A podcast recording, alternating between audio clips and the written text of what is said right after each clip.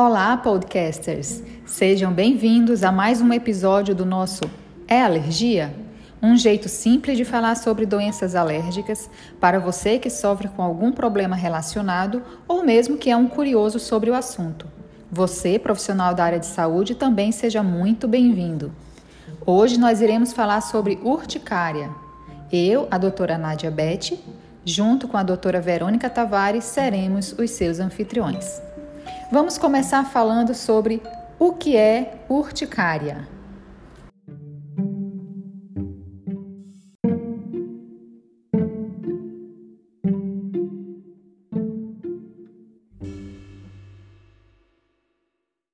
Urticária é uma lesão de pele cuja principal característica é a formação de urticas ou pápulas, que são elevações circulares, salientes e bem demarcadas, circundadas por uns vergões vermelhos, ou chamados eritemas, e também por inchaço ou edema.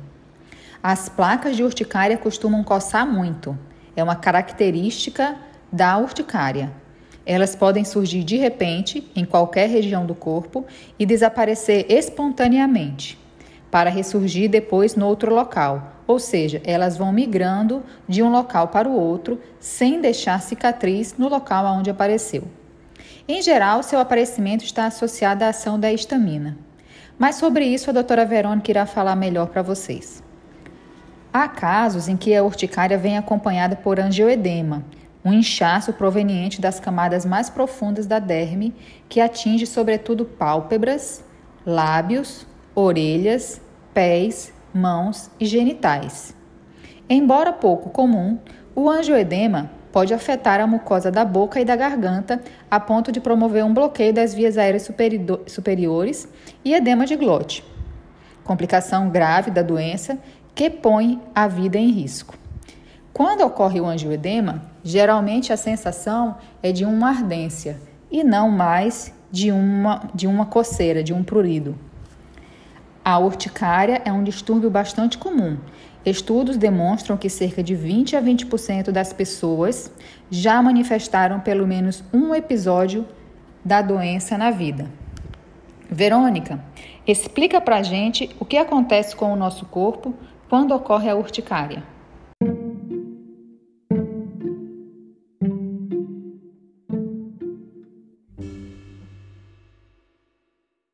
Pois é, Nádia. Muita gente pensa que a urticária é uma doença externa. Mas, para aparecer esses vergões, essas manchas vermelhas na pele, muita coisa precisa acontecer lá dentro, no corpo. O nosso corpo, ele é formado por inúmeras células, e um grupo delas se chamam mastócitos.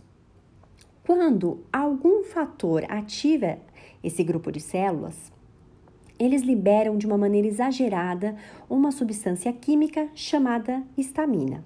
E é a histamina que leva aos sintomas da urticária. A histamina ela é responsável pela dilatação dos vasos sanguíneos e, com isso, o vermelhidão e o inchaço que são característicos das urticárias. Quando nós olhamos para uma pele, é fácil reconhecer uma lesão urticariforme, mas nem por isso é fácil descobrir a causa. Para a gente descobrir a causa, nós usamos as classificações. Elas vão nos ajudar a descobrir esse grande mistério.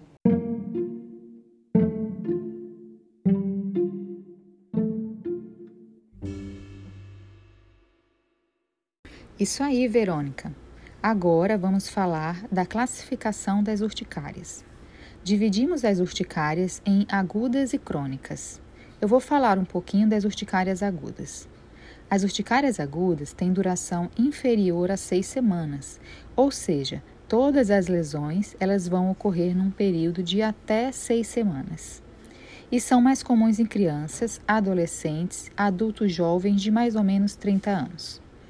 As causas mais comuns de urticária aguda são alimentos, medicamentos e infecções de uma forma geral. Dentre os alimentos, nas crianças são o leite de vaca, o ovo, amendoim e o trigo. Em adultos, mais comumente, camarão, frutos do mar, nozes e castanhas. Em relação aos medicamentos, em especial temos os analgésicos, anti-inflamatórios e antibióticos.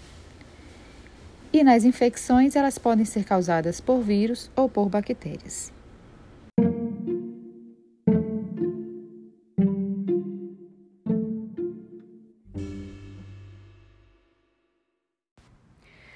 Urticária é considerada crônica quando a duração das lesões é maior do que seis semanas. E assim como a grande maioria das doenças crônicas, ela afeta muito a qualidade de vida dos pacientes.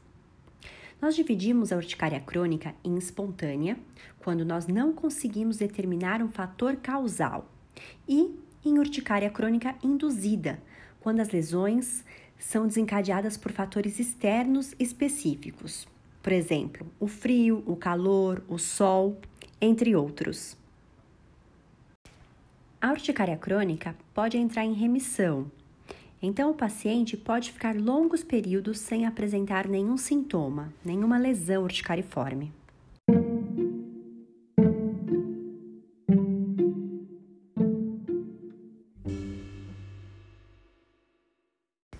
Vamos falar um pouquinho sobre urticária na infância. A incidência de urticária na infância é de aproximadamente 1% por ano de vida, e a prevalência de urticária em crianças com idade de 10 anos é de 14,5% para meninos e 16% para meninas. Acontece principalmente na idade pré-escolar, mas pode aparecer em qualquer idade. Durante a infância, a distribuição entre os sexos é igualitária, diferente da fase adulta, em que predomina o sexo feminino.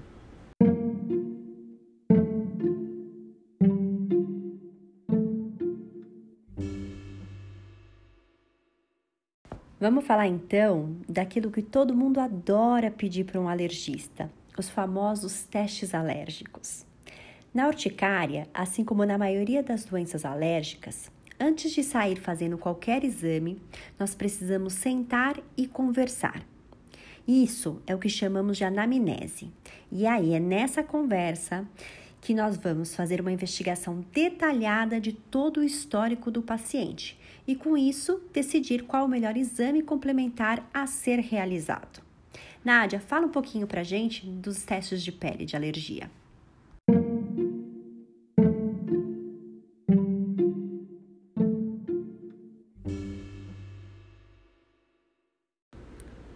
O teste cutâneo de leitura imediata, também conhecido como prick teste, é um exame que se faz na superfície da pele usando o agente que se suspeita estar causando alergia.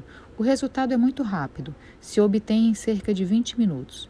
Ele indica positivo para alergia quando na pele surgir uma reação igual ao da urticária. Há muitas substâncias que podem provocar urticária nas pessoas predispostas a isso. Entre elas estão os alimentos, como frutas, frutos do mar, castanhas, condimentos, chá, chocolate, produtos laticínios, alguns medicamentos, como antibióticos, penicilinas, sulfonamidas, ácido acetil salicílico, anti-inflamatórios não hormonais, morfina e codeína alguns hemoderivados, radiocontrastes e as infecções virais, doenças febris e reações a picadas de inseto, como abelhas e vespas, também podem despertar alergia.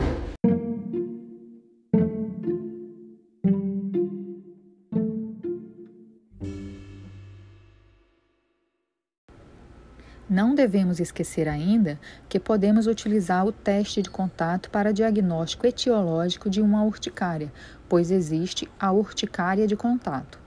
O teste de contato ele pode ser feito no braço e nas costas e tem duração de 96 horas, sendo uma leitura a cada 48 horas. Nessa, nesse tipo de teste, a gente testa substâncias químicas, que pode estar relacionado a shampoos, sabonetes, tinturas de cabelo e assim por diante.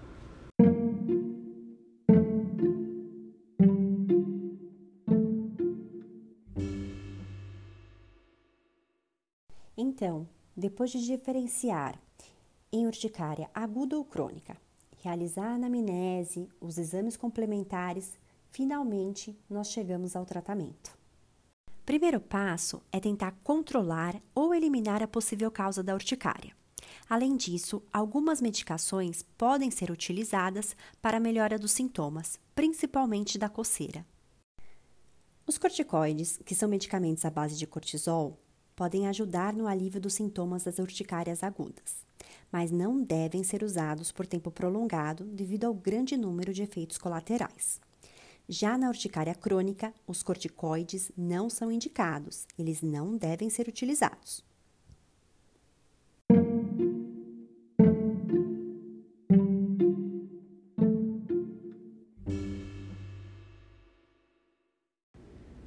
Vamos falar então dos antialérgicos ou antihistamínicos. São os medicamentos mais utilizados no tratamento das urticárias, uma vez que a histamina é a principal substância que ocasiona a maior parte dos sintomas.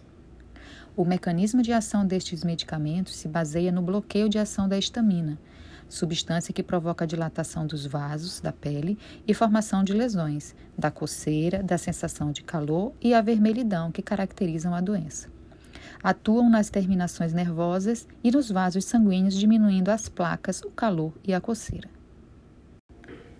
Os antistamínicos ou antialérgicos são classificados em dois grupos: antihistamínicos de primeira geração, mais antigos, também chamados de clássicos ou sedantes, e os antihistamínicos de segunda geração, mais recentes, chamados de não clássicos ou não sedantes. Os antihistamínicos clássicos de primeira geração são considerados sedantes pois provocam sonolência, que é bastante conhecida por nós. O problema é que causam também dificuldade para se concentrar, exercer tarefas diárias, como dirigir, trabalhar ou estudar. Além disso, provocam diminuição do tempo do sono, REM, aquele sono reparador, o que faz com que a pessoa, mesmo dormindo um número satisfatório de horas, ainda assim acorda cansada. Os antihistamínicos não clássicos são modernos e proporcionam alívio dos sintomas causados com pouca sedação e com o um mínimo de atividade psicomotora. Em alguns casos, pode ocorrer dor de cabeça, que é a cefaleia, que é o efeito colateral mais significativo. A maioria dos antihistamínicos está autorizada para uso em crianças e adultos, como acetirizina, levocetirizina, desloratadina, fexofenadina e loratadina, entre outros. A cetirizina, a desloratadina e a fexofenadina estão liberadas para uso a partir de seis meses, os demais para uso a partir de dois anos. Os consensos científicos de tratamento recomendam o uso de antihistamínicos ou antialérgicos de segunda geração por serem eficazes e menos sedantes. Inicialmente são utilizados nas doses licenciadas, recomendadas em bula. Porém, nos casos com pouca resposta a essas doses, ou seja, sem controle dos sintomas, o médico poderá necessitar de aumentar a dose em até quatro vezes, lembrando que altas doses são off-label, ou seja, não estão indicadas em bula. O tratamento da urticária crônica é prolongado, necessitando de persistência e uma relação de confiança com o médico. Um dado importante é que os antihistamínicos devem ser tomados diariamente, como uma medicação preventiva, e não apenas quando aparecem os sintomas. Tentativas por conta própria de não tomar para ver quando, quantos dias fico sem a urticária não são eficientes e podem prejudicar o resultado do tratamento.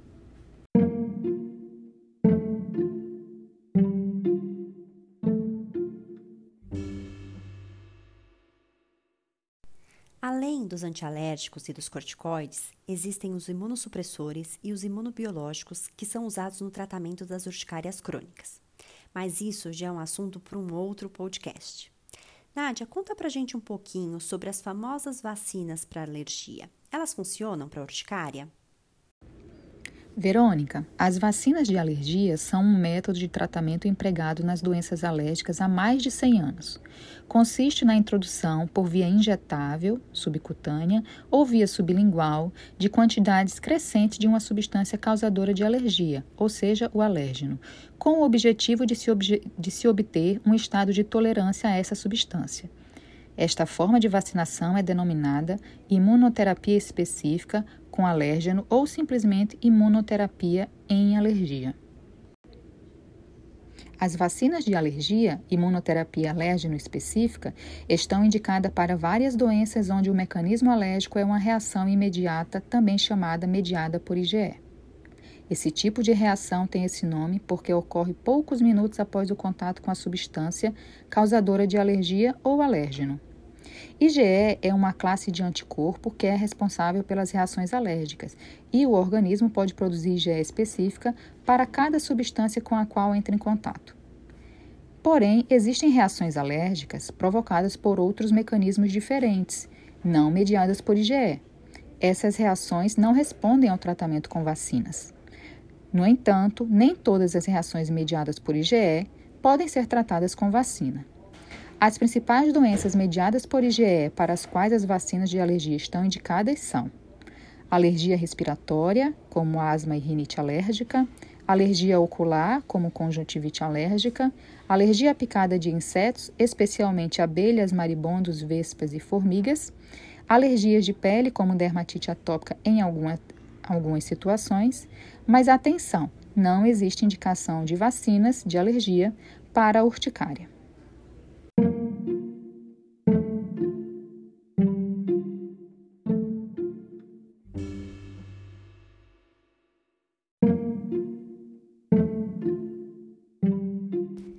Então, pessoal, chegamos ao fim do podcast de hoje.